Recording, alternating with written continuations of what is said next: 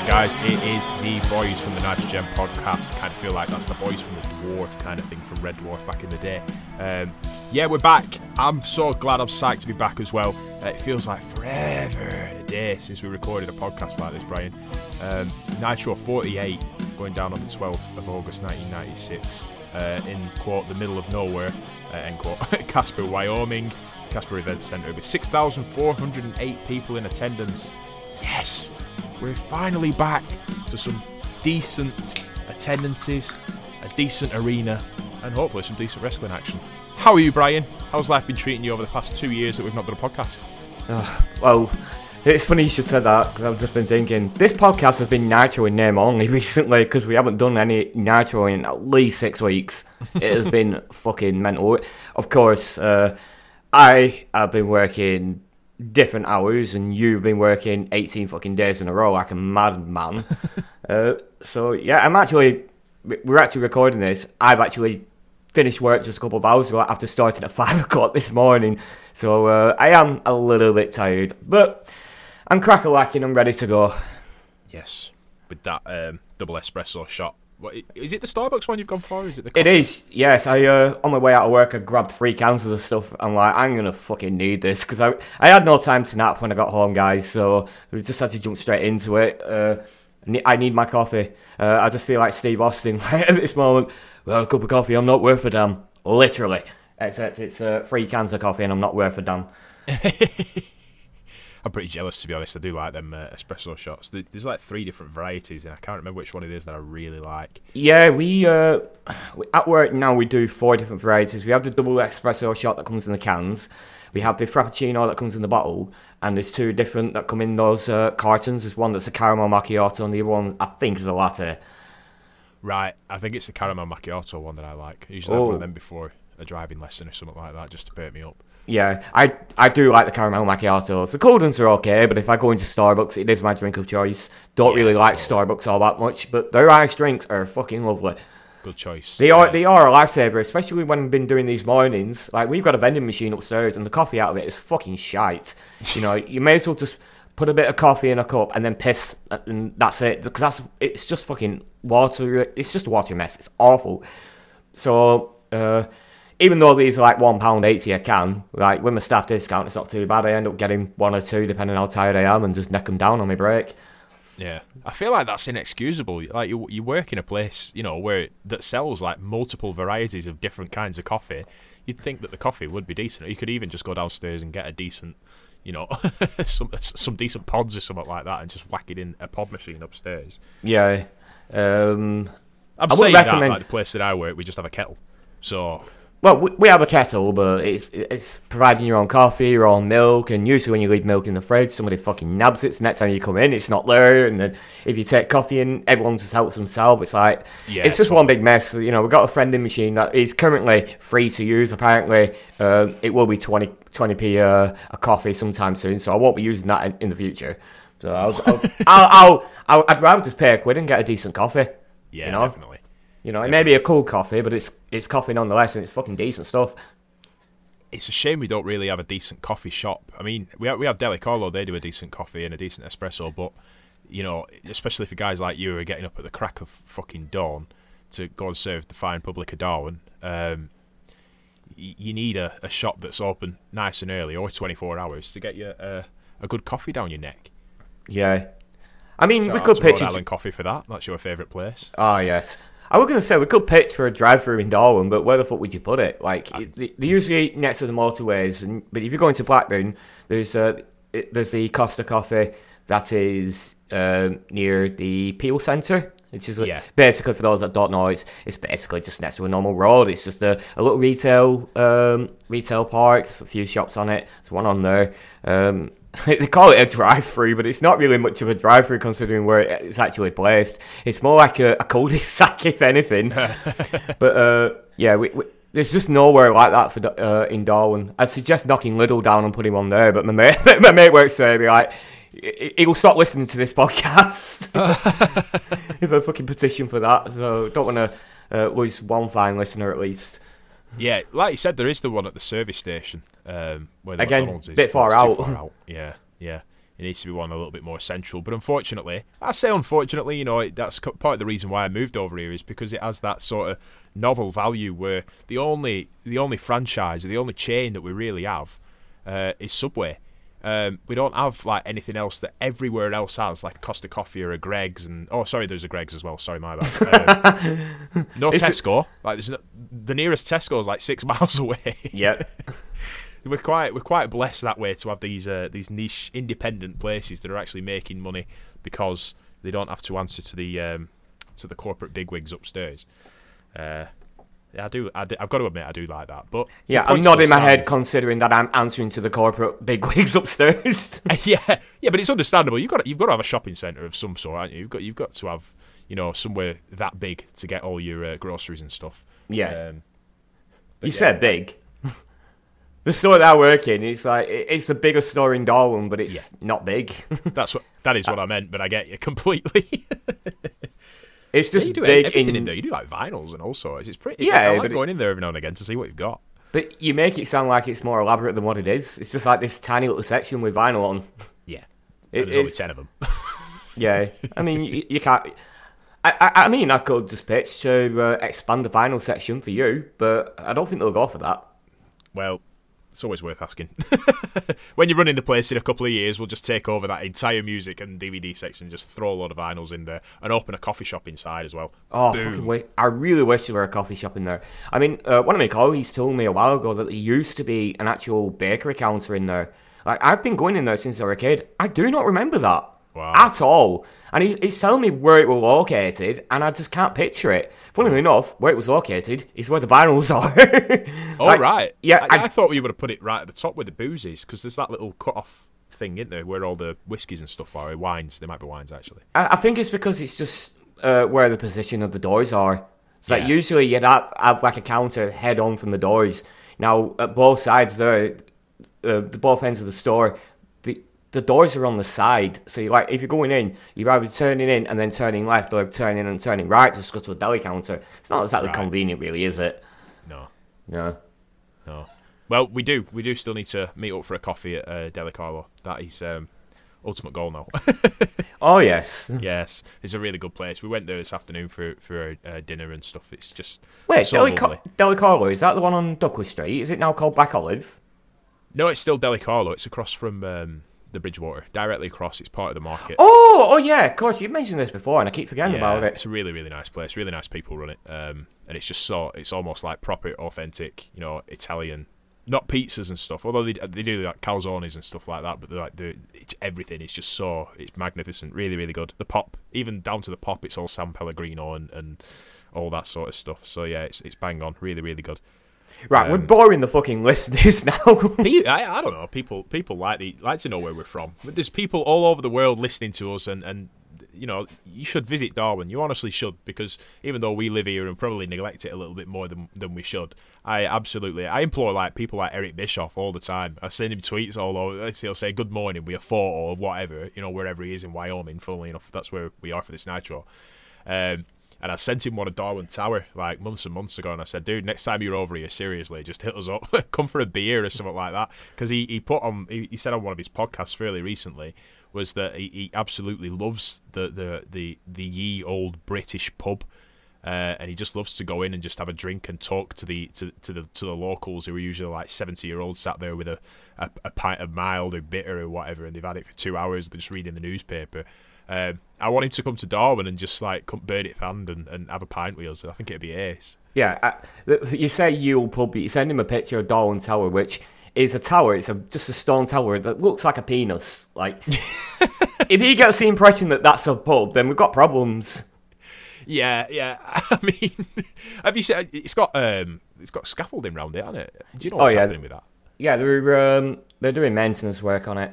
I thought the roof had gone again. No, it's been much needed maintenance work. It's something that they've been trying to budget for for the last couple of years. They finally got all the money together, and they're yeah they're getting on with it finally. And it, it is needed. I mean, I went up there a few months ago, and it is quite decrepit. Like right. some of some of the stones are actually falling out the side now. So Oof. yeah, it, it it's I'd say it's relatively safe, but it won't stand for much longer without the the maintenance work. It's just like any old house, really. Yeah, you do yeah. now and then need to get the scaffold up and just fix all the stonework and uh, you know make sure that it's safe to live in. Uh, Darwen Tower, obviously, not somewhere where you live in, unless you're like Ville Valo from HIM. I mean, I think he bought a, a tower in Helsinki, didn't he, and made it into his home. I have no idea. I yeah, I remember. I remember reading an interview with him in Metal Hammer a few years ago about it. Wow, I'm a massive HIM fan. Didn't even know that. Um, ah. That just makes me love the guy more. Brian dropping the knowledge for once. yes, yes. Thanks for that. Yeah, we're, we're we're very blessed around here, and in fact, if you head over to Twitter and go at Brian Talks Crap, every now and again when Brian goes out for a long walk, uh, he'll take his Huawei and he, he posts some mag- magnificent pictures of our surrounding areas. We're very, very lucky to have what we have around us. Oh, uh, yes. whereas the folks in Blackburn, it's a, it's a very industrialised town. Um, there's a little bit of countryside, but it kind of gets for- forgotten about in Blackburn, whereas in Darwen, it doesn't matter where you go in Darwen, you can always see that countryside. You it, can always see It's Darwen right Tower. on your doorstep. Yes. Which absolutely. is really weird because I've lived here all my life and, you know, I'm, I'm nearly 34 years old. And it was only during lockdown last year where we had our our strict um, rules on exercise. Yeah, yeah, you can go out an hour a day, yada yada yada. That I actually started appreciating the countryside that we have here. Because mm-hmm. I weren't really one for going up to Darwen Tower. I think up until last year, I'd only been up to Darwen Tower a couple of times in my life. Yeah. And I, have enjoyed going through Sunnyhurst Woods, but I only really just go into Woods Park. I don't really trek up past that up to Earnsdale Reservoir. And now, that's one of my favourite spots in the whole Darwen. Yeah. It's just so fucking relaxing up there. Like if I've had a really, really stressful week, I'll just walk up there, and it doesn't matter what weather it is. It could be pissing down. I'll walk up there, and I'll just stand ne- uh, against this stone wall next to the reservoir, and I'll just look at the the hills in the background and Darwen Tower up there. I mean, the pictures do n- not do that area justice. It yes. is so fucking beautiful up there, and so relaxing. Yeah, um, it if you if you like if you like your British soaps and uh, you watch things like Emmerdale, uh, that gives you a kind of idea of what Darwen's like. Really, the countryside. It's basically the north of England. You yeah. can't go wrong. It's just a lot of it is countryside. Yeah, just less like plane crashes and murders and stuff like that. We don't have that sort of stuff around here. Well, um, it it's funny you should say that because up on the moors, up on Darwen Moors, there is a spot where a, I think it was a, a Polish um, World War II bomber had actually crashed up there, or, or I think it's something like that. Anyway, it might be, it might not even been a bomber. It might have just been a, a Polish pilot or something. It actually crashed in Darwen Moors, oh. and there's still actually pieces of debris. You know, debris, debris, whatever you want to call it. Yeah, there's like plane debris and all sorts up there. Holy hell! Yeah, dropping more I, knowledge on me, Brian. I, like I, I didn't even know this myself until a couple of weeks ago, and I'm like, what? I've lived here all my life, and I didn't even know that. Wow. Yeah. Excellent stuff. So it apparently it's quite hard to find. Um, there are uh, uh, pages on Facebook that actually have the coordinates and all that, and if you just go onto Google Maps and just follow where it goes, it will take you up there and all that. But it's it is a fucking trek to get there. Right. But it it would just it, it'd be a really nice adventure just to do on one sunny day. I mean, actually, I've got I've got ten days off after t- after tomorrow, so I might actually just do that. See if I can find see if I can find find the bloody debris and just take a picture of it. Yeah, dude. Hey, I tell you what, hit me up if you're ever going up there. I'll see if I can fit it in. Uh, yeah. I ain't doing nothing for like the next two weeks, three weeks now. I'm I'm done. Like all that work, just wait, no work. Uh, oh no, I've obviously I've got next week at work. The week after we're away, and uh, but yeah, weekends I'm keeping them all to myself now because yeah, it's really affected me like mentally, emotionally, everything. Everything just seems to be.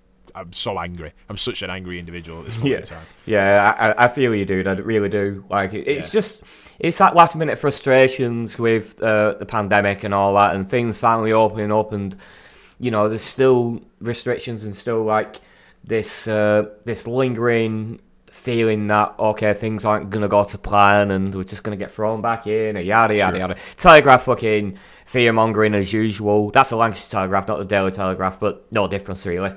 Uh, but yeah. Lancashire Telegraph a few weeks ago with fear mongering saying, "Oh yeah, we're gonna go back into lockdown again because Jake Berry said so." And Jake Berry hadn't actually said that. He actually turned around and said that there's no plans to go back into lockdown. Uh, he's only heard this in the media cough, cough, the Telegraph.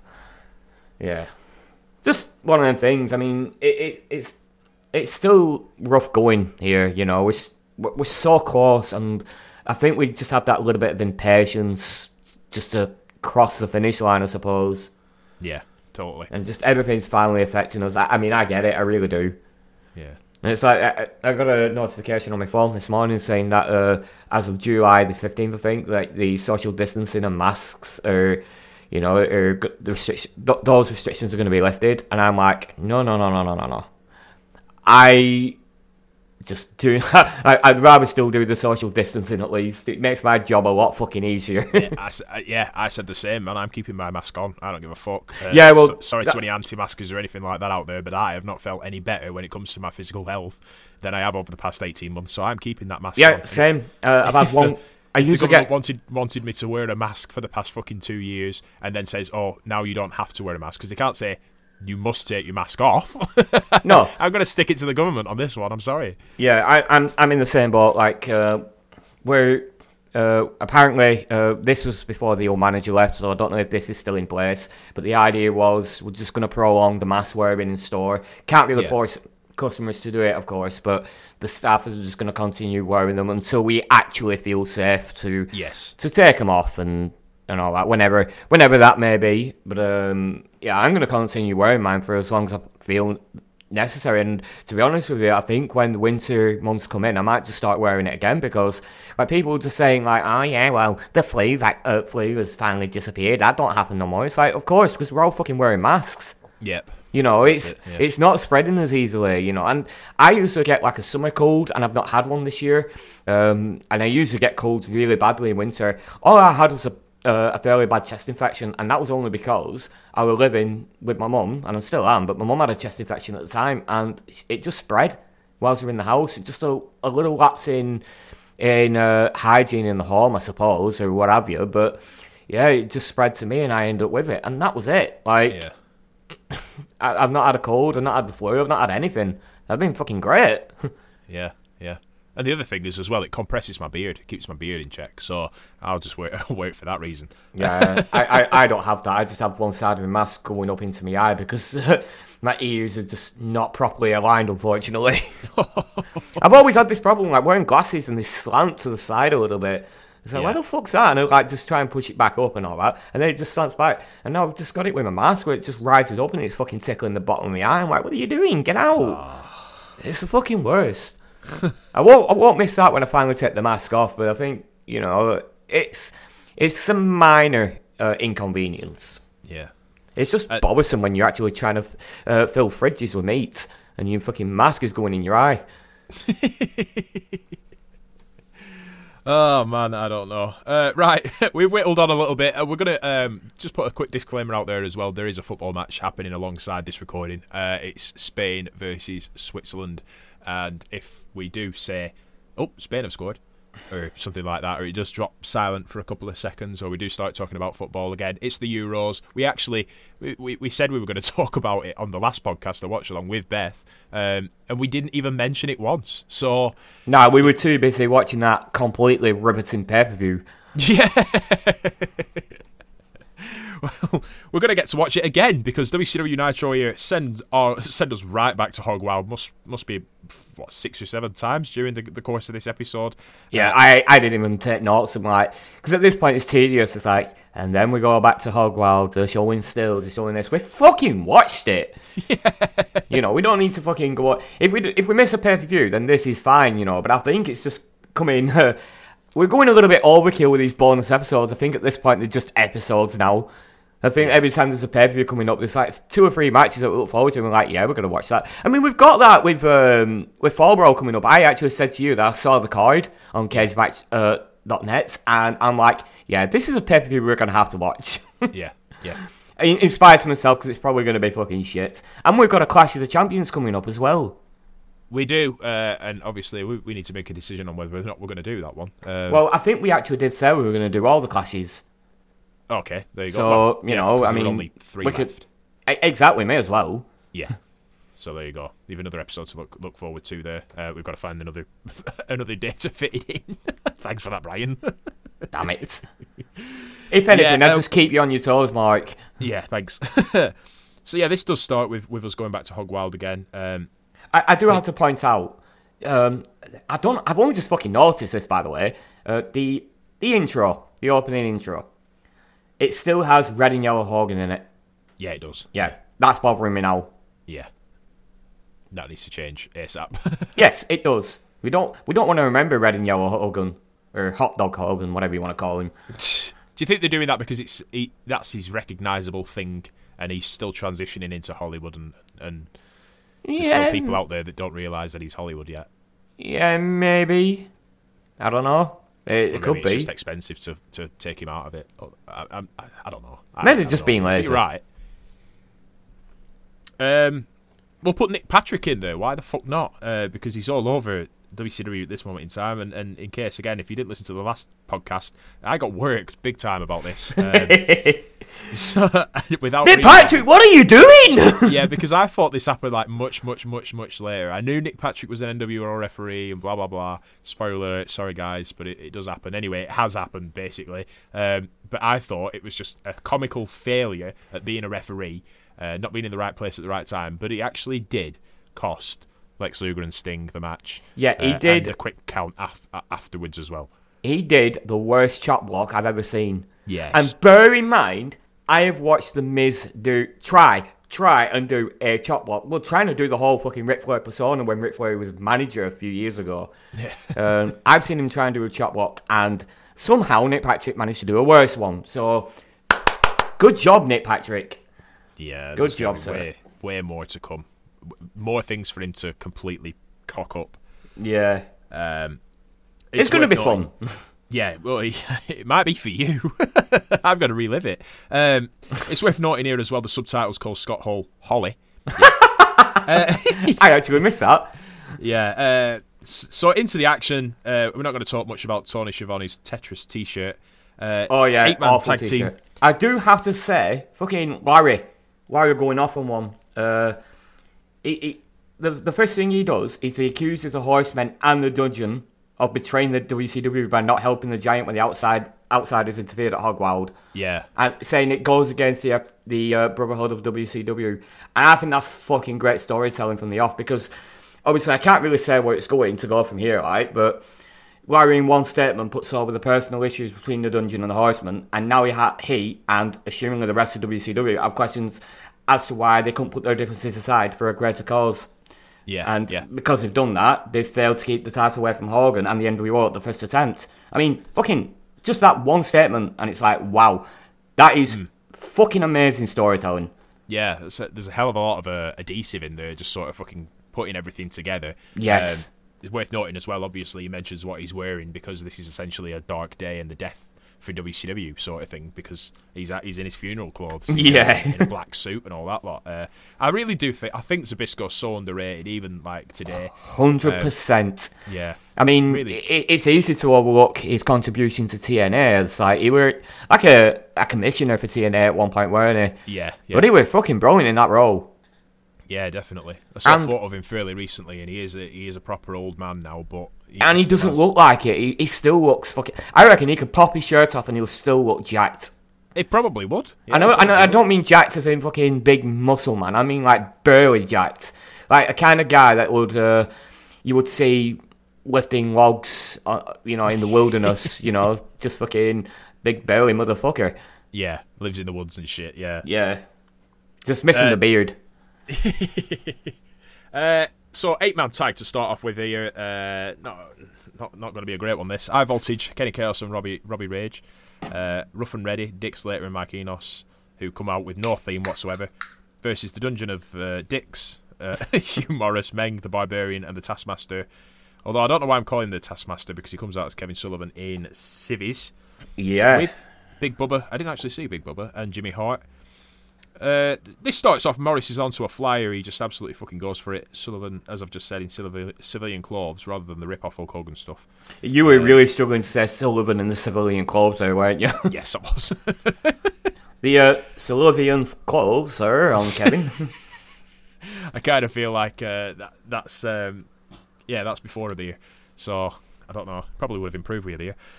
Rage, uh, Rage is easily dispatched by Barbarian and Meng after they do a little bit of uh, double teaming on him. Rough and Ready then hit the ring, uh, and the four brawl before referee Randy Anderson gets control of the situation. It breaks down again when Sullivan gets in the ring after first steaming in to give Rage a running run of some sort. It wasn't an elbow. It wasn't a knee. It wasn't it was just a running run. Yeah, it were fucking awful. Whatever he was This trying to do, a wrestling man. I, I, it, it, it, I just called it the headless chicken. yeah. Uh, headless chicken wing uh, applied by Kevin Sullivan there. Obviously, it's worth noting that, that Rage is in a trio warrior and can't defend himself. But then Sullivan just kind of goes and gives a right hand to the rest of uh, Rage's team, who duly no sell the right hand, and he just sort of fucking jumps away and, and goes back into his own, own corner. Order's restored again. Meng versus Rage, who executes a huge rotating flying crossbody from the top rope, but nobody's on to hit it, and he actually really lucky not to break his leg because he does land on his on his foot pretty uh, gnarly. Yeah, rough and not at all ready though, mate. Not at all, no. Uh, subsequently, this leads to a massive kick from Meng, and it's all over. It was that easy. Uh, four, uh, two minutes and 40 seconds, the winner of Dungeon of Doom, Rough and Ready, uh, dispatched High Voltage, who were teammates. They just decided to brawl in the ring, and yeah, job done. Happy To days. which nobody fucking cares because Nobody you can hear a pin drop. Yeah, yeah. Right. Two minutes 40, as it should be. Yep, all right, you've opened it up, but a quick a quick match. I'm, I'm actually happy that they had, you know, they got this one out of the way nice and quick because normally, knowing WCW, this would be given 16 minutes or some shit. Uh, yeah, and it and it weren't exactly great. No, not at all. I do like uh, the the Faces of Fear's new attire. You know, with the little Yes. bits of flames on it. I, I just really liked it. They look fucking great. Yeah, totally. Um, I can't really I do- say I much. do- of- I can't say much of Kevin. Sullivan. I mean, he, he looked like he was just uh, ready to change the oil in his car with the clothes that he was fucking wearing. Absolutely right. I mean, what even was he wearing? It were a black and white. It weren't even a zebra shirt, were it? It was just all over the place. Yeah, it just just looked like a. up. It looked like a rag. It didn't Yeah. even look like a t-shirt. It just looked like a rag that he just turned into a poncho and just put it on. But he's so fat that it actually just fucking stuck to his stomach. Oh man. I've got to, I've got to say as well. I, I'm I'm glad that they've come away from the Taskmaster thing as well. Put him in civvies. That's all right. You know, I'm willing to give you. Really? he don't look great either way, does he? No, it doesn't look great. I just know that it's a different character altogether, and that we can come away from this stupidity. You know what I mean? Uh, Yeah, At the, least I uh, hope so. Yeah, the townies of doom is what they're coming into now, innit? Unexpectedly, we see Sting and Luger coming out after the break. Uh, they go to over to the commentary desk, and Lex says they're sorry to break the rules like this, uh, but they're not spending another sleepless night after last night, which Yeah. Sting reaffirms. Right, by the way, kind of Hog had a problem with this. yeah, just one thing. He says, "Yeah, I'm not gonna have another sleepless night after last night." Hogwild was two nights ago. No, it was one night ago. It was the night before. No, it was on Saturday this time. Oh, of course it was. Yeah, you're right. Yeah, sorry. Yeah. Right, and I say Hogwild, and I don't know if my mic is picking it up, but some fucker outside my house is revving a motorcycle at the moment. Fucking good timing, asshole! That happened during the watch along gear as well. I opened the window and you can hear somebody going. Yeah, because they fucking have to, don't they? They're on a fucking uh, Yamaha's going like they've got a fucking kick pedal on it when they don't. Yeah. Assholes. Yeah. No, I I had an issue with this as well. It was kind of like, um, yeah. So as, as you rightly point out, it is two nights. I said one night, but it is two nights. Uh, it seems like you're being a bit over top about your insomnia, here, Lex. Uh, it might have just been a, a one off or maybe a two off. You know what I mean? Just I don't know. Just just just pull out a violent wank. I'm sure you'll. I'm sure you'll. fucking Oh god! Right, I, I do not want to see that fucking dried out turkey man have a wank. I do not want that image in my head. Gotta be done. Gotta be done. You know.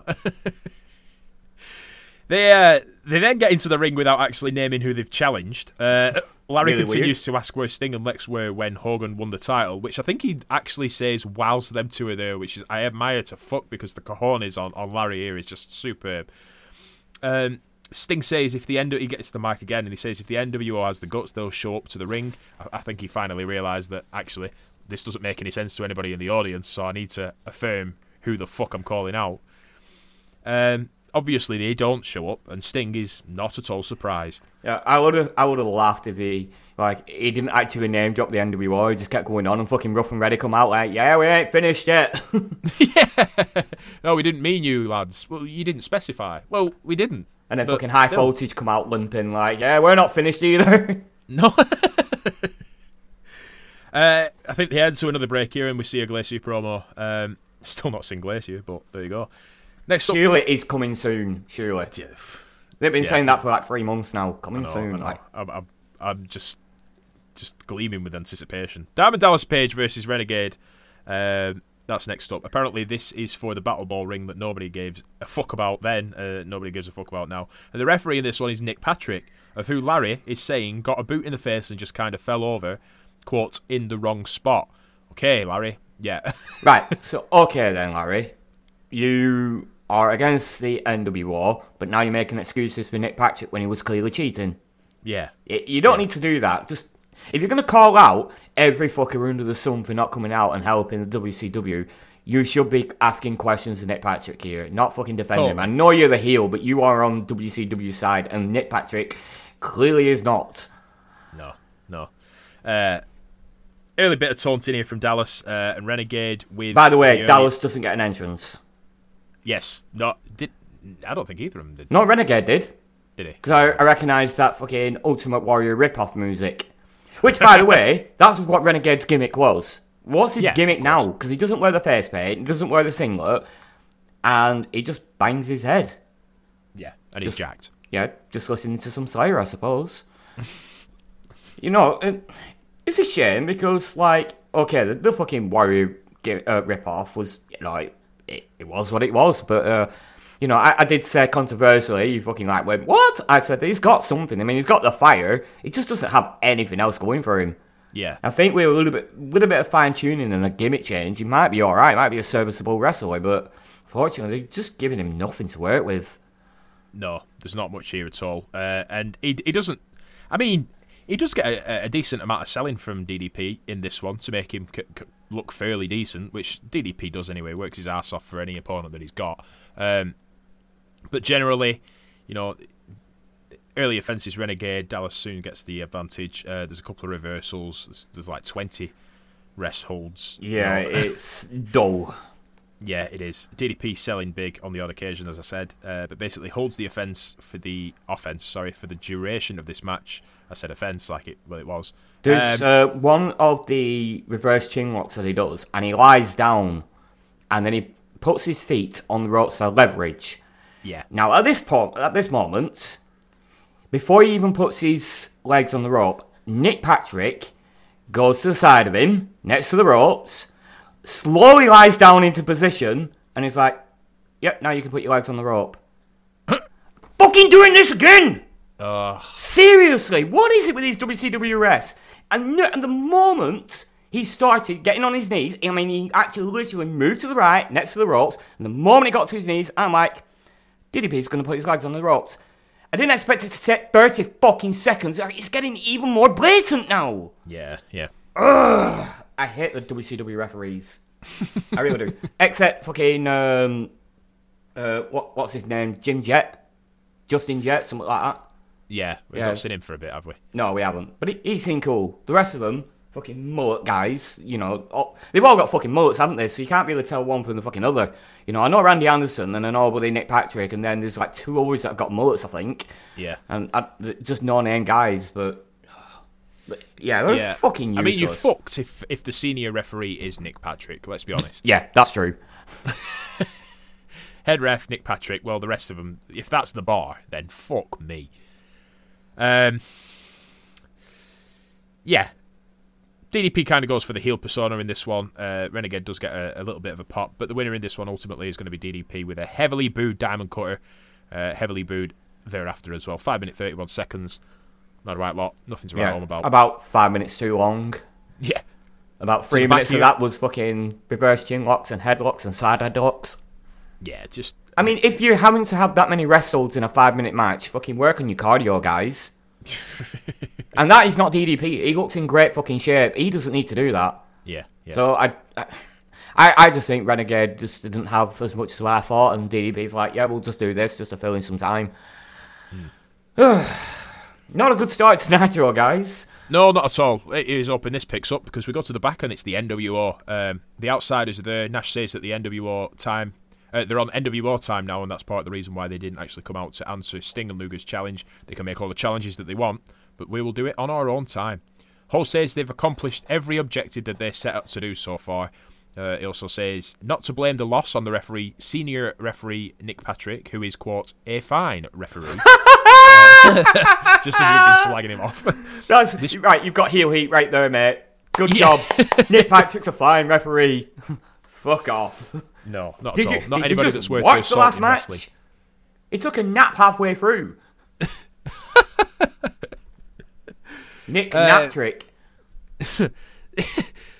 Hogan's Hogan's given a bit of time on this one as well, uh, and he just this is really deflating from Hogan. To Yeah, be honest. he's just like, rambling. I uh, mean, I, I appreciate that he's not going, well, let me tell you something, brother. Like, I'm glad he's not doing that. He's like, I'm just half asleep and I'm just going to talk for a little bit. I mean, I'm fucking half asleep now and I've got more energy than this cunt. Yeah, I mean, I, at first I thought he was drunk. Now that will happen later on. Like Hogan is drunk at some point and cuts a promo on Nitro, but I, I knew it wasn't this. But I did think he was like he was really almost slurry in the way that he was conducting himself. I It don't think like, he's used to talking like this. no, no. Um, God, no wonder his fucking wife divorced him. She fucking bo- he bored him into divorce. Yeah. if this is him getting into a new persona, then uh, you know you can you can give him a pass. Uh, but this was, it just feels like they, they filmed it right, do it in one take, and he just he just I don't know, he just bumbles through it. Um, Hall and in particular Nash lead the way in this segment with some fairly witty one-liners and a near perfect speech as well. Uh, Nash even swears right at the end of this when Hogan says the Rust-Oleum doesn't even come off this belt, and Nash says, "I love this shit." And it doesn't get censored either. No, it doesn't. But it's live. It's live. So I know, but it's like um, there was a pay per view. We're one of the uh, British pay per views. Uh, British Bulldog um, accidentally throws a bin at Stephanie McMahon and gives her a concussion. And later on in the match, he's- in a in a cage match later on, and Vince McMahon comes out and he just interferes and he goes "fuck you" to British Bulldog. And I remember this clip from when I was younger, and it's one of my favourite clips. And I thought, fuck it, I'll load up the pay per view and watch it. And they censor it. Oh, the network. I see what you mean. Yeah, Right, yeah, and yeah. yeah. the network didn't fucking censor this. Oh yeah, fuck is not right, but shit's okay. Well, I mean, if the guy, the guy doing the censoring is probably the fucking caption guy in it. To be fair, and if he Yeah, thinks yeah. that Holly's Holly, then uh, all bets are off in here. He, he, he clearly doesn't realise. right. He, James Vanderbeek at James Vanderbeek, not the actor. The uh, uh, I think it's called Jeremy. Um, this guy that does all the photoshops. There you go. Hardcore Holly and fucking Scott Hall merging together. You get Scott Holly. I'm the big shot, Chico. I'd have gone with Hardcore Hall, but whichever they both work, don't they? I mean, Hardcore you- Holly. Oh dear. Uh, yes, I love this shit. Uh, I kind of feel like I'm going to put this at the end, that at the end of the podcast. Just just Nash saying that. Uh, the There's match is not going to get any better here, folks. Konnan versus Jim Powers in a singles match here. Another filler match uh, for the commentators to talk about the NWO Sting and Luger. Really, some big power moves from both. Apparently, Konnan took a leaf out of Hogan's book to turn his back on everyone. He was Um, already a heel. He, Clearly, he was already a heel when he came in. maybe He was doing heel tactics. Yeah, he was in his matches. Yeah, Mind- mind you, I'm he's just saying he thinking more about his promos. Uh, he's well. He, he did say he's taking a leaf out of Hogan's book. Well, when Hogan was a fucking white meat babyface, he was doing heel shit. So you know what? True. Fair point, Konnan. Fair point. I'll give you Yeah, that one, yeah. mate. No, fuck Um, off. a long leg lock slash teabagging thing goes on for, for quite a while. I hope that you know. I hope that Konnan washed for that one. Uh, Oh. selling for the big man, but Konnan gets the feet up to an inrushing Powers, uh, and Konnan jumps on. jumps on Powers like he's about to. And it's another one of these sex positions that's just so bizarre. Uh, using the ropes for leverage, which is even more kinky. Uh, and yeah, Konnan's going to win this one. I also noticed at the end that no, um, that Konnan's theme is actually the pay per view theme that they've used about five or six times now. That we've used on this podcast also. yeah, I didn't really pay that much attention. No, I, I'm not surprised. I'm not surprised. Um, Gene's Probably, in. probably a network dub as well. Could be, yeah, it could be. Uh, Gene's in. He's going to have a few words with with Konnan here because everybody's interested about why he's. Yeah, whatever. Okay. Yeah, and Konnan's not looking the right way. I did like what Konnan said a little bit. He isn't. He isn't. You're absolutely right. He's got his back to him, and he kind of. Yeah. he- he just. But that was Mean Gene's fault because he pointed to the fans and Konnan looked that way, And then Gene turned around without fucking signalling that he's turning back round to the hard cam. And then he goes, the cam's this way, pal. Right. He got, Konnan got confused because of you, Gene. Like, the fans were behind the hard cam. You could have just pointed to them. You're, You're right. also pointing to the fan, to the audience at home, dude. yeah. Come Yeah. on. I'm not going to get hot about that. uh, Spain's goalkeeper just made a fucking cracking save. Really cracking save. He was clean through on goal, and he's just uh, he just toe poked it towards goal. Uh, keepers from six yard area. Fucking hell, Switzerland could get an equaliser here. Um, Gene's in, and he's talking to uh, he's talking to Konnan now. Like I said, uh, I did like what Konnan said here. To be fair, he, he gets a hell of a lot of heat by saying, "Do you pay my checks?" No. Then your opinion ne- means nothing. And these people paid to see me. They should be applauding. I'm like, dude, this is this is this is alright. Yeah, good stuff.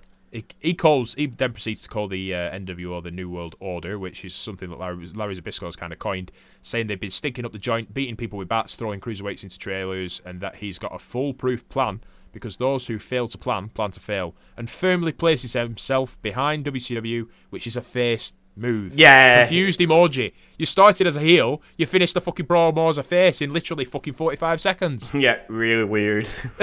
what? Is this how they do things in Mexico? I mean, come on, fucking hell. well, apparently he is the Mexican Hulk Hogan, so. True, yeah. Three minutes, 21 seconds given to the match itself. Um, blah.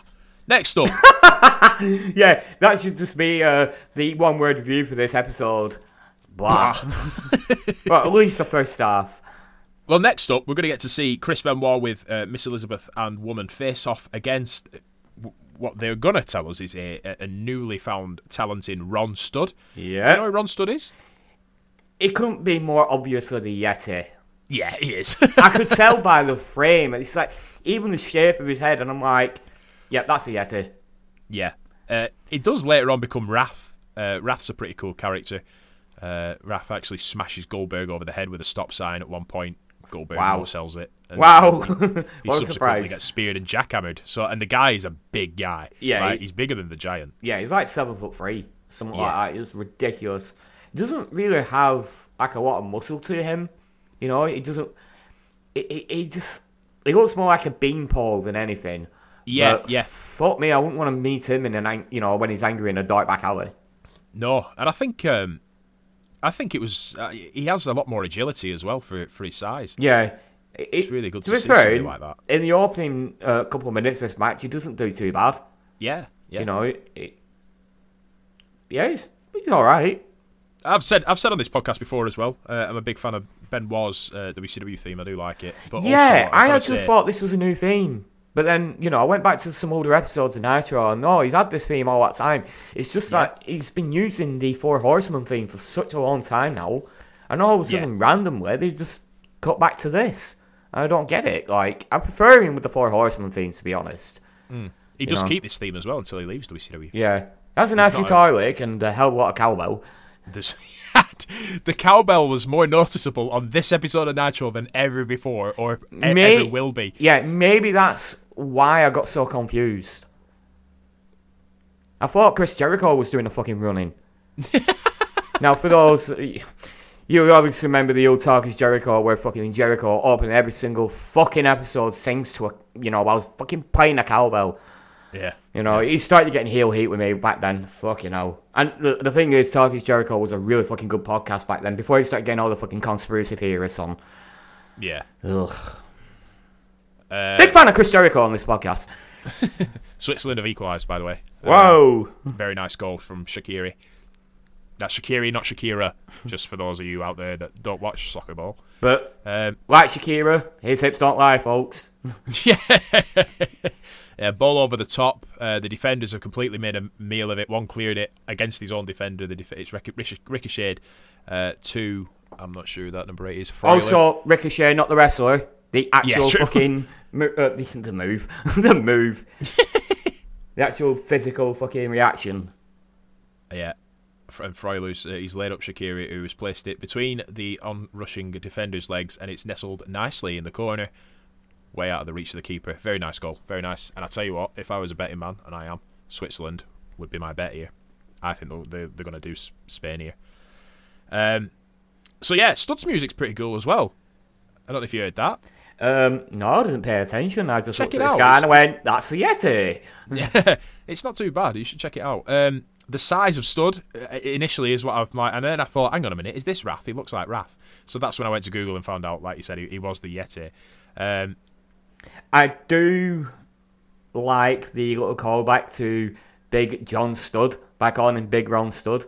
But what Yeah. the fuck is it with these tall guys where they're just like, yeah, playing into the possibility he might be related to some ex wrestler that would happen to be fucking huge? Because they did that with a giant, and now clearly we are actually saying it. They are saying, yeah, he's related to Big John Studd somewhere, way, somehow. Yeah. But we're not going to fucking tell you. We'll let you make those illusions yourself. Illusions, assertions, whatever. I'm tired. I'm waiting for the WWE to do that and say, oh yes, this is the offspring of the Big Show. Ah. That's if they're even going to like acknowledge that the Big Show even exists these days. Nah, they probably won't. No. Well, early doors, it's power, as you said. You were quite right. Um, he, he, he gives us an impressive showing, does uh, Mr. Studd. But Benoit chops the tree, hitting the knees. Uh, Studd vocally selling huge on, on the mat as well. He's really, really loud. The the commentators continue to speculate as to why Woman came out and defended Kevin Sullivan when he was receiving a beatdown from Chris Benoit a few weeks ago. Um, That was two point- fucking months ago. it was a while. Yeah, it was. I, I, I did think it were a while ago. It were at Bash at the Beach, sure weren't was it? Because we haven't recorded in a while. Were it Bash of the Beach or uh, Great American Bash? I think it was Great American Bash. Yeah, it could have been. Yeah, that, mm, even more, longer than two months ago. Why the fucking Yeah. hell are they bringing that up now? Yeah, slow burner. This is the uh, this is the feud, isn't it? Yeah, really um, fucking slow burn. It's almost as if it didn't happen. Studd Studd gets the advantage over Benoit uh, after a little bit of time. He attempts to go up top. Yes, top rope, lads. Uh, but Benoit hits the superplex from the top, and the crowd goes Oh. fucking mental for it. Yeah, The in this absolutely one, Chris brilliant. Benoit, three minutes and thirty-one seconds. Yeah, I pop for the finish. Yeah, I, I Oh, do have to question one thing though, and I mean I do get why they did this because at Clash of the Champions, Chris Benoit is facing the Giants.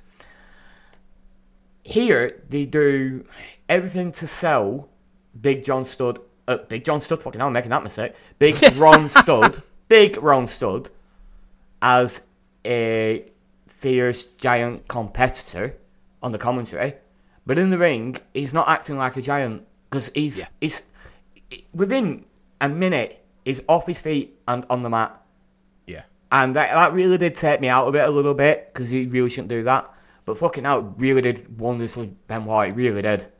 Mm. So I'm in two minds. Like I, I now see Benoit as a you know a, a threat to the giant, but I'm not going to see big big Ron Studd as a threat going forward because of this. I'm just the first thing I'm going to uh, think of when I see him in a match against a small person is why not drop uh, drop kick into his legs because that's clearly his weak spot. Yeah. Yeah, I get you. I get you there. I didn't really think that far ahead, um, but you're right. You are right. Um, where am I now? Well, I've lost myself. Oh, of course, as as you've just mentioned as well, uh, and as Gene will mention after he comes in to start a promo with Benoit, Woman, and Elizabeth, that yes, indeed, Benoit is going to face the Giant randomly at the Clash of the Champions. But uh, Gene does start off by flirting with Woman as always. he's so in love with woman. Who wouldn't be? I mean, come on. Uh, it, She- it- it is kind of cute. Yeah, he says he's a little light-headed in the mile-high hair. Uh, of, uh, what her? ah, fucking hell. Uh, she says, "Oh, why? Why is that, Gene?" And he just says, uh, "I can't talk about why." Dirty old man. He's married. no, That's why. But he's doing this on TV. It's not stopping woman, is it? He, she's fucking married to Kevin Sullivan. Yeah, but that's not kayfabe, as far as we know, anyway. But fucking. well, no. Well, I don't know if it's happened at this point. Uh, yeah, me and Jeannie's married. Maybe, maybe he doesn't have TNT at home. That's probably what it is. true. Like, you know, I don't want my wife to see this. oh man, Fucking Uh, dirty old perv. Highlights are all for the match uh, that he had with Mil- Malenko. That's Benoit, not not Gene Okerlund. I'm pretty sure that'd be Okerlund very quickly. and there won't be many highlights from it. Uh, Fucking Dean Lenko will be the kind of guy that works a mustache. yeah. oh man, Benoit puts Malenko over as one of the best in the world, uh, but says that he and the Horseman have an agenda and that the Giant is a roadblock to be knocked down, Right. exercise. Whoa. Uh, bumbly promo, but getting better. Yeah, what is, uh, Benoit Benoit. actually says is Malenko's in the ring in the ring with a man on an agenda. That makes no sense. A man it with an agenda, yes. A man on an agenda. How does that work, Ben? Hmm. Ben? Benoit? Mm, Ben, for short. ben. Chris Ben. yeah, um, but yeah, it, it. This is why Chris Benoit is so good because he actually puts Malenko over as a really tough competitor. Calls him one of the best in the world. This is something that I really fucking hate with WWE these days, where and The Rock used to fucking do it. I think The Rock and Hogan are at fault for for this the most. But putting down your opponents and making them like like they're nothing. Yes. To me, if and I'm pretty sure old school fucking psychologists of wrestling would agree with me with me on this, and maybe a lot of the listeners as well. But if you're going to put your opponent down and say they're nothing, then you defeating your opponents means Doesn't mean fuck anything. all. It doesn't mean anything. Yeah. Put your opponents over, no matter if you're heel face. Put your opponents over. You can say that I'm better, but put them over. yeah. Fucking wrestling 101 right there. From, It's very basic. It's very basic. You know, Yes. if, if, you're saying, well, he's the best in the world and I've just beat him, then that makes me better than the best in the world. Yeah. So it does. It elevates. It elevates Exactly. everybody. Yeah, you not just like. It did piss me off that with with, with um, the Rock, and that Yeah, was he- initially like that's how Jericho came in, wasn't it? And he was just like, "Well, who the fuck are you?" sort of thing. And it's like, Jericho really? fucking embarrassed him that night with that Yeah. promo. He fucking embarrassed him, and you could tell that The Rock was actually a little bit pissed off, genuinely pissed off with that. yeah, You know, what I find fucking uh, really shitty though is The Rock used to do this a fair bit. He didn't used to do it with Austin or out like that, but you could tell when he wasn't really happy with working with certain competitors. I mean, look at Billy Gunn. Billy Gunn in, when he was when he was Mr. Ass in 1999, he was getting a big push. He was King of the Ring that year. And then, you know, fucking The Rock, okay, funny promo, just like cutting fucking Billy Gunn down, just turning around and saying, you know, dear God, you know, Billy Gunn fucking on his thing and all that you know, on his knees praying to God and just saying, like, God turned around and said, you know, you absolutely suck. And it's like, come on, Rock. You're supposed to be fucking working with this guy. At least Yeah. give him something. Like, you know, it just, it just really pissed me off. He did it with Al Snow as well.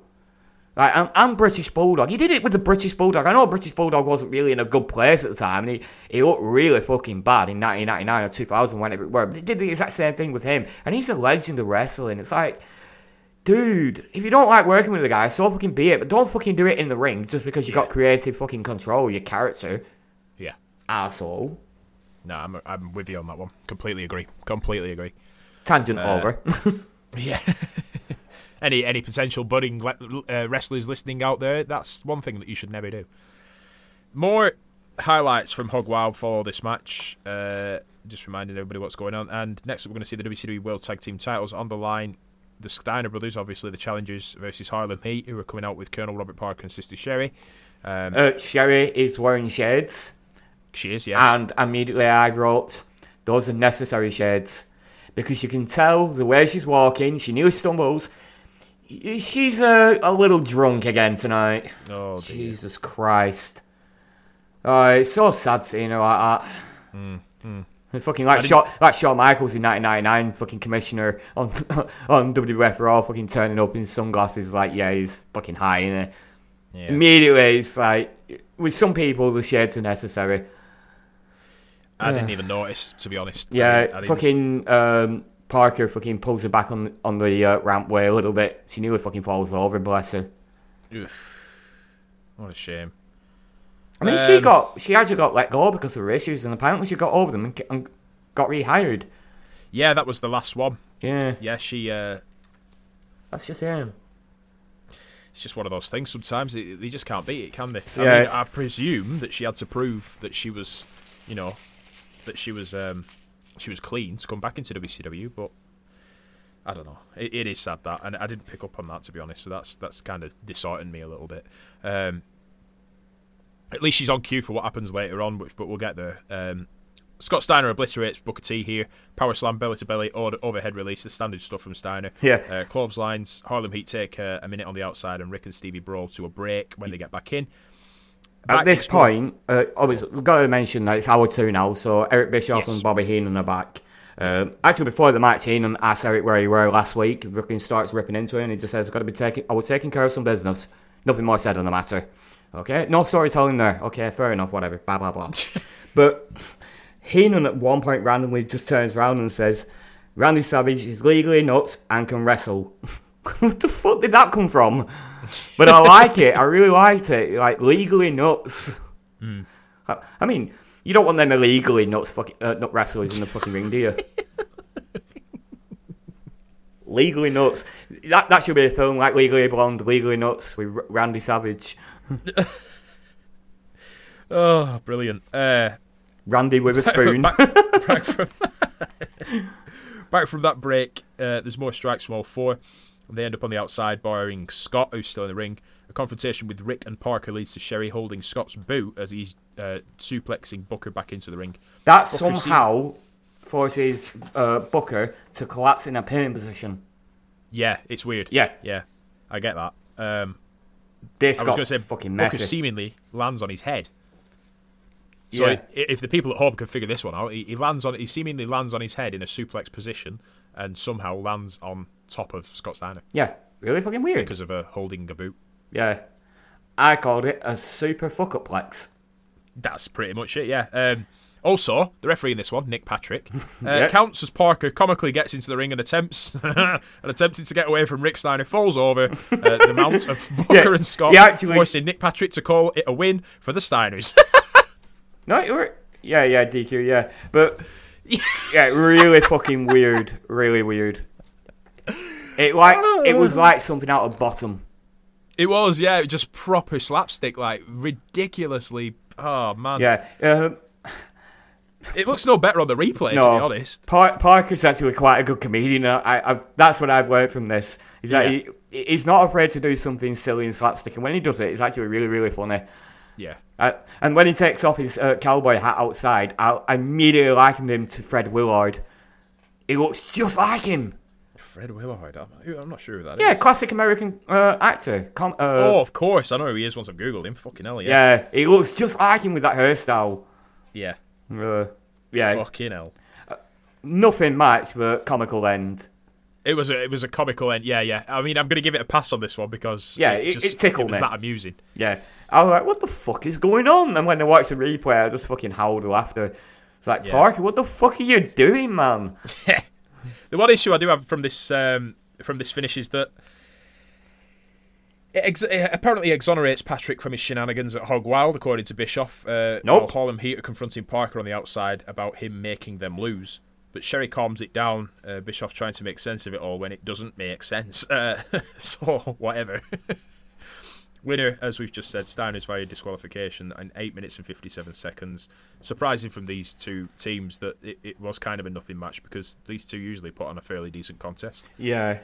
Um, I mean, they had this issue at Hog Wild as well. I mean, I know a lot of it was due to the, the horrible uh, crowd and all that, but, you know, it just weren't particularly an entertaining match. Yeah. It's just really, really sad. They can do better, and we know they can do better. Yeah, totally. Um, and now, this is the pinnacle of this WCW Nitro episode to me. To be perfectly honest, I, I, I thoroughly enjoyed this for the very small amount of time that it was given. Oh yes, a lot in, and I did enjoy it. The one thing I will say is um, Bobby Heenan saying Casper, Wyoming, name a town after a ghost. uh, I mean that. I, I, think he said it just before the start of this match because they were going on about Wyoming.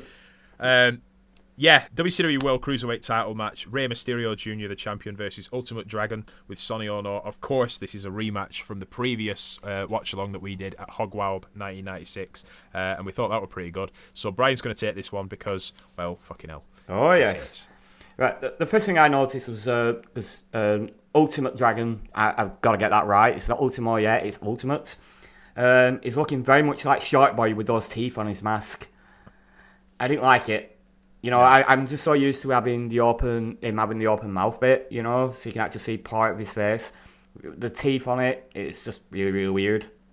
Um, but it, um, he spits red mist, and immediately Heenan has one in the tank by remarking it might be Mrs. Guerrero's chili. nice little bit of racism there. Moving on. I don't fucking know. Uh, I, I, still can't believe he said that. Compose yourself. yeah, I, I, still can't believe he fucking said that. Seriously. I mean, Dragon Tornado kicks and Rey ducks each one. But Dragon goes on offense with vicious roundhouse kicks and a unique maneuver that he even struggles to describe, and even I struggle to describe. It was like a an aeroplane spin into a torture rack comes side breaker drop. Um, it's quite similar to that move that AJ Styles used to do in TNA, where uh, AJ would follow up with a spinning side slam. Except here, yeah. Dragon just drops to his knees, so the rack would become a side breaker. If that makes any sense at all to you. Or for those that are fans of uh, fucking out. I can't remember the wrestler. Uh, Drew Gulak. Drew Gulak does a very similar thing, but he actually finishes with a neckbreaker. Very similar. Really, really good move. Really good move. Yeah. Uh, I say move. It was more of a button mashing combo than a move, but whatever you call it, it was impressive. Follow up pin attempt is kicked out. Irish rip into the corner and a handspringing elbow by Dragon, which I absolutely fucking popped for.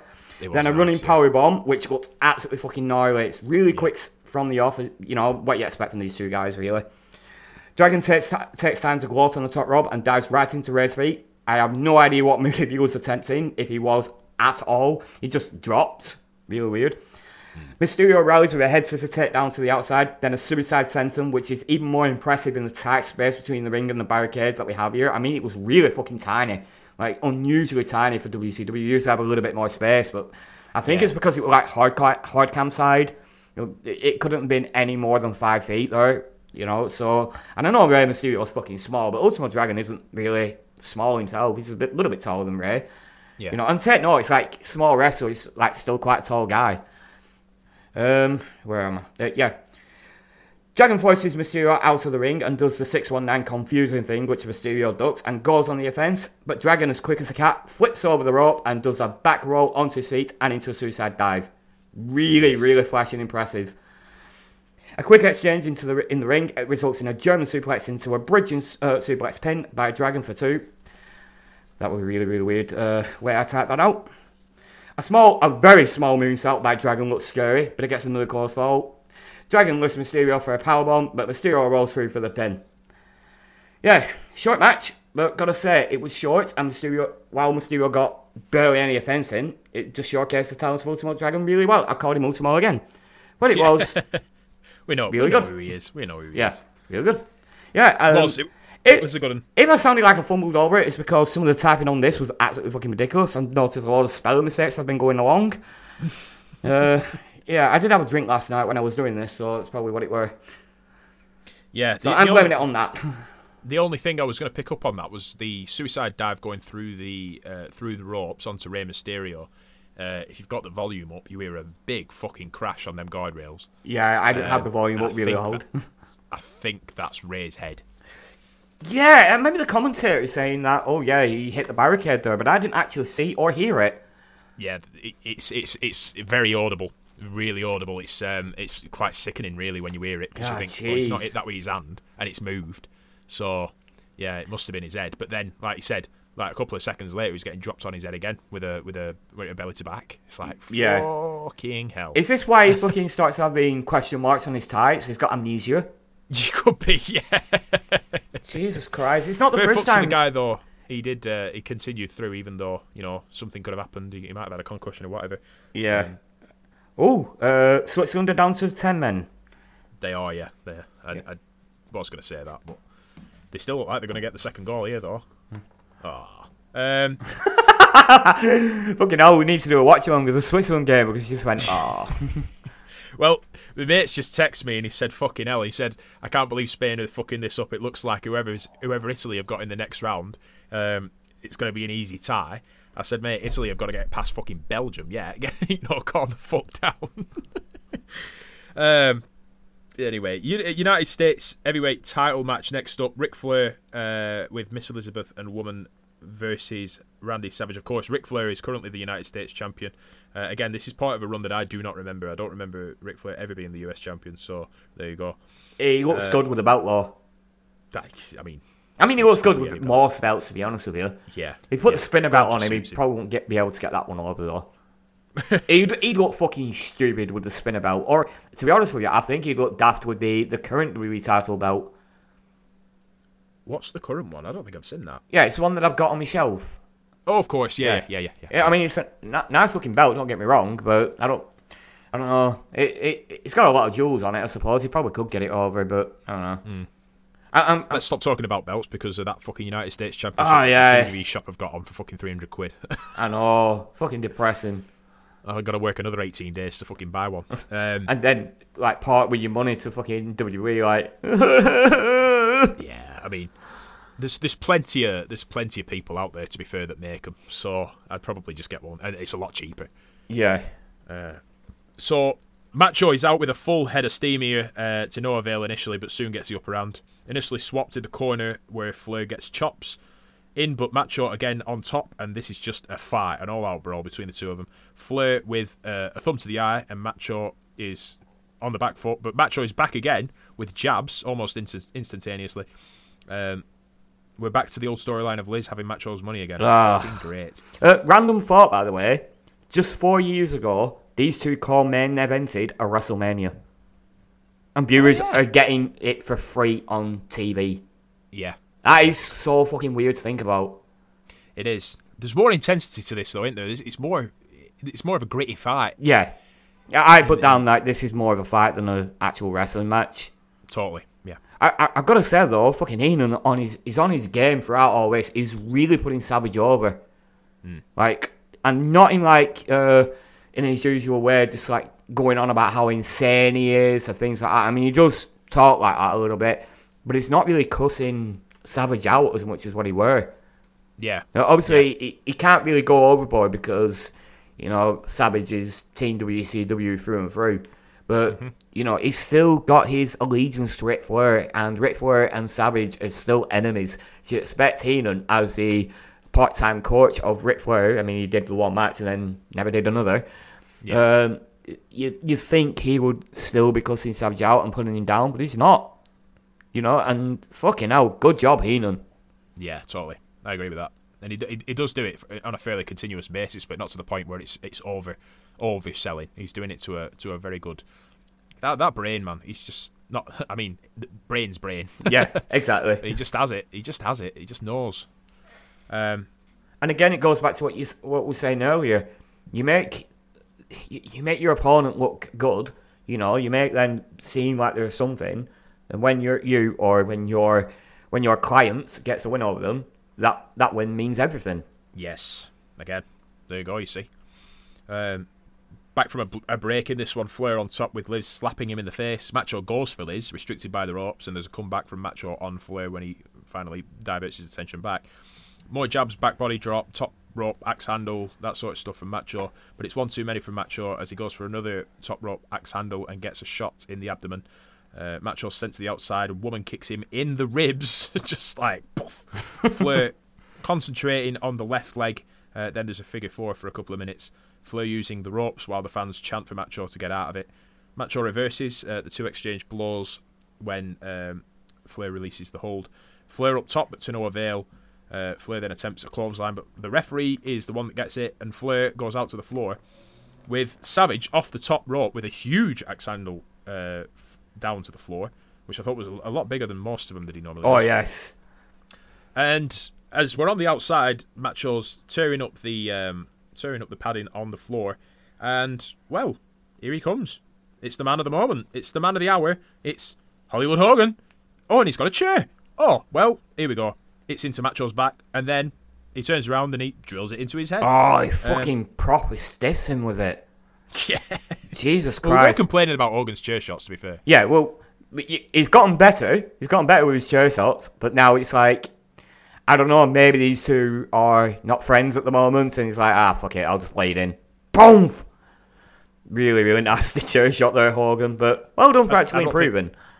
I don't think they were friends from from the point of, of Elizabeth's affair in the WWF kind of. I know, but there were- there were times- ever since then. There were times Yeah. where they just reconciled and then fucking fell out again. It's like, it's a normal thing with them two.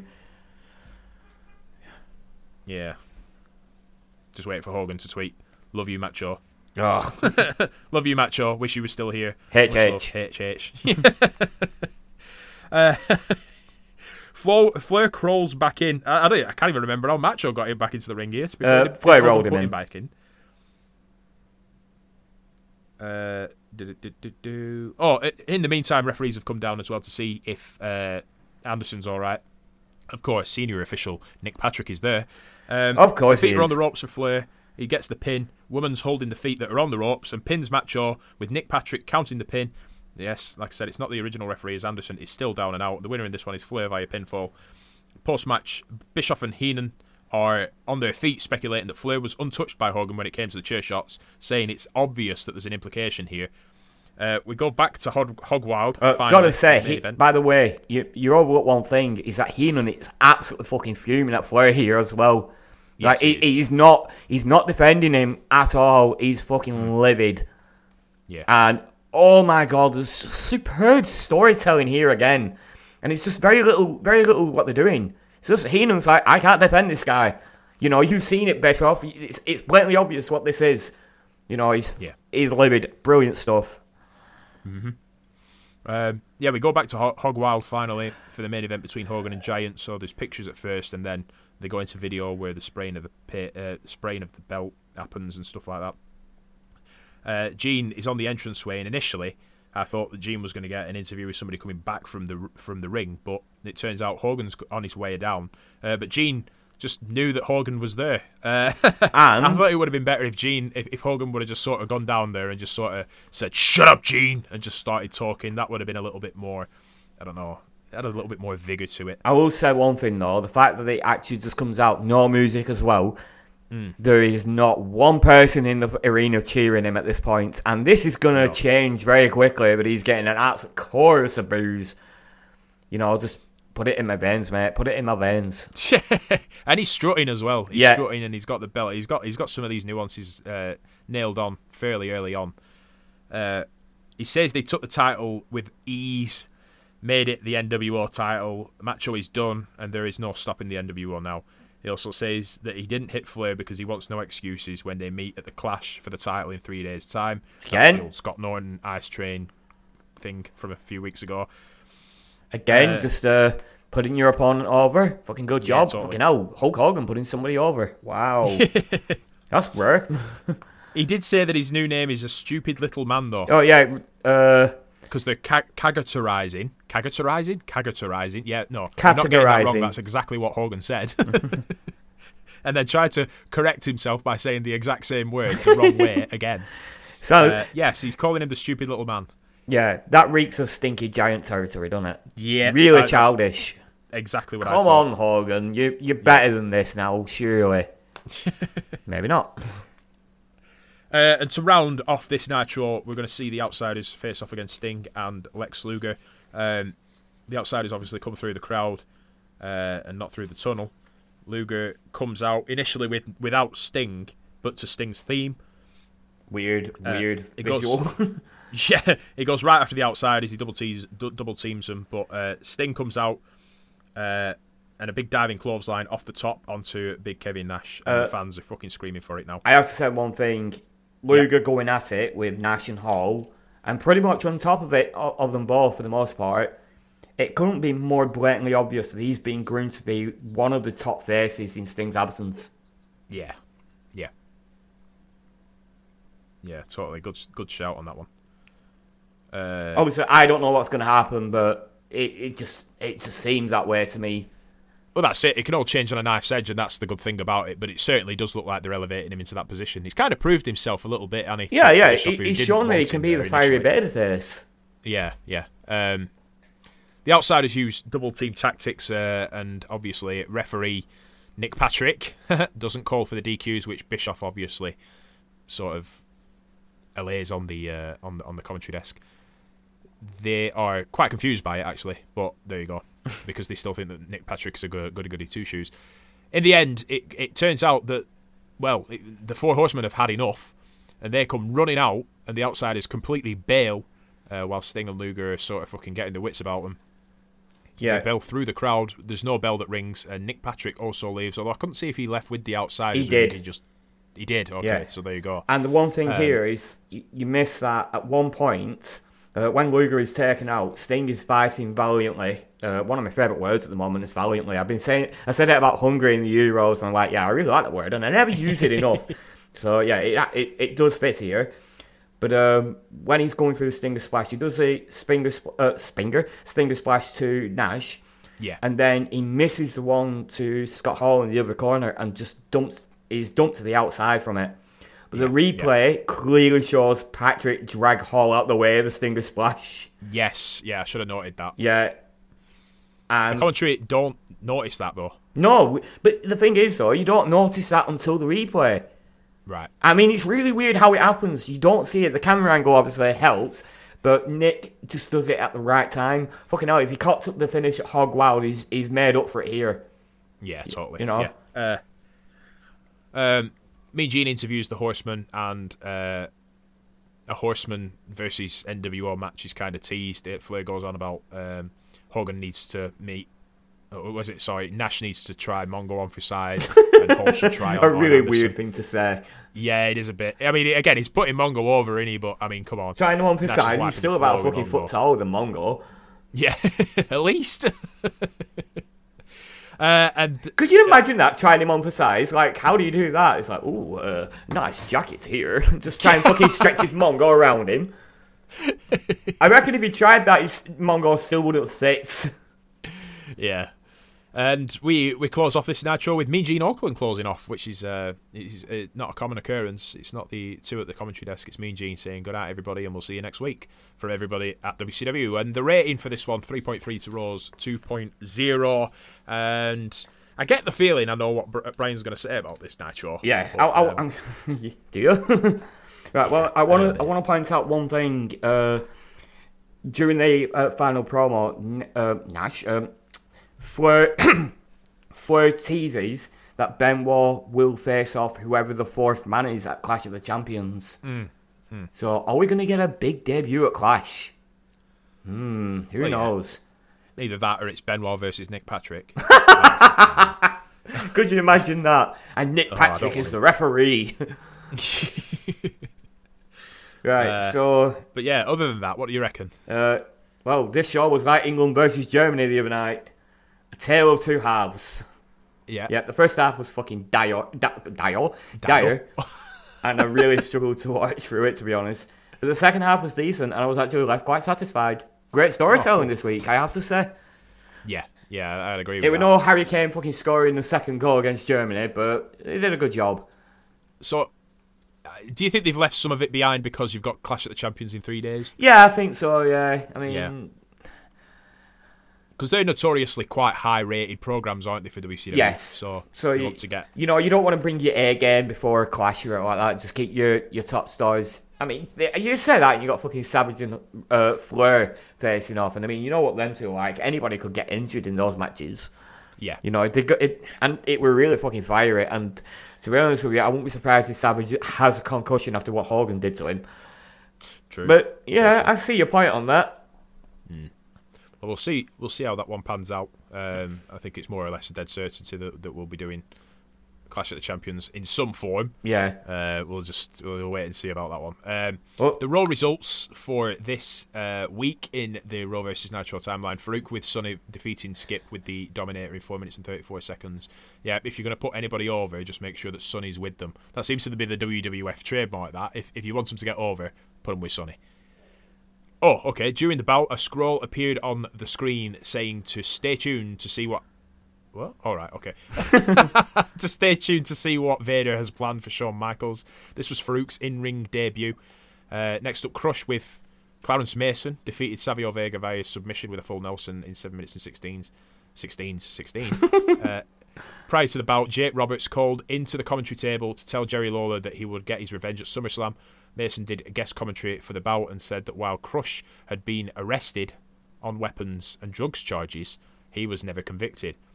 During the match, a scroll ran across the screen saying to stay tuned to hear Bret Hart comment on the possible retirement, on his possible retirement, sorry. This was Crush's surprise return after more than an 18 month absence. Uh, Henry Godwinn and Phineas Godwinn with Hillbilly Jim defeated T.L. Hopper and who? When Henry defeated who? With the slop drop. 5 minutes and 31 seconds. Can you elaborate on T.L. Hopper and who? Who's who? I don't know. Worst game of Guess Who ever. Um, TL Hopper, he was a plumber. That's his gimmick. Oh, yeah. yeah, Yeah. yeah. Uh, he's a toilet fixer. I think he's. A, I, I might be misremembering this. Uh, I might be thinking like everything was like uh, Isaac. Uh, I knew I said Isaac Newcomb then. Isaac Yankem. Isaac Newcomb. I'm gonna put a drill up your ass. Uh, Nice. down, down, down, down, down, down. Uh, yeah, uh, Isaac Yankem. Uh, his entrance theme was. Yeah, uh, I think TL Hopper's entrance might have been a toilet flush. oh dear. Yeah, I, I wouldn't be surprised. Fucking like TL Hopper, fucking WWE was in the toilet at this point. Hey, go on, that were a good point. God damn it! I tell you, Jesus Christ. Um, you got to give me that one, dude. I know you don't like my I'm fucking dad you that one. puns, Yeah, but that did- was a good did one. off the cuff as well. Yeah. Yeah. Uh, yeah. This this this Who guy. It's a it's a real person. Um, but I don't know who it is. uh, okay, so if I was to enter, uh, who, WWF, uh, who are we, WWF? Uh, yeah, that's not. Uh, Yeah, and then it'll give you the greatest stars of the 1990s, and it'll give you a picture of Sunny. nah, for fuck's sake, I've just got Roman Reigns. I don't think it was Roman Reigns. No, no. Uh, yeah, no idea. Right. Uh, answers on a postcard, please, guys, because yeah, we're stuck here. Uh, during the bout, Bob, Black- Bob Backlund briefly joined the commentary team uh, and Oh, said he was planning to bring someone into the WWF to be the WWF champion and act as a better role model than Shawn Michaels. Oh my god, Backlund. could you imagine Bob Backlund on fucking commentary? Uh, no. Yeah, could you imagine him actually calling, uh, calling the fucking action as well? That's a big suplex yeah, that's how he fucking talks. Weird, weird guy. After, I mean, why was it?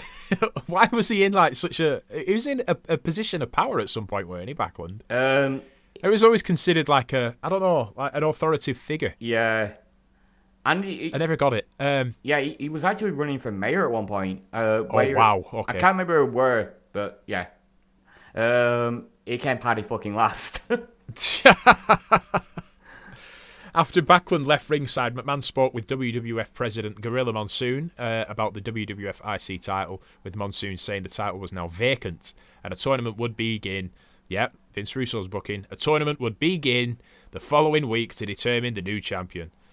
WWF World Champion Shawn Michaels with Jose Lothario defeated Owen Hart with Jim Cornette in a non-title match following two super kicks after drop kicking and interfering Vader off a ring apron in 9 minutes and 5 seconds. That actually sounds like a fairly decent contest, that to be fair.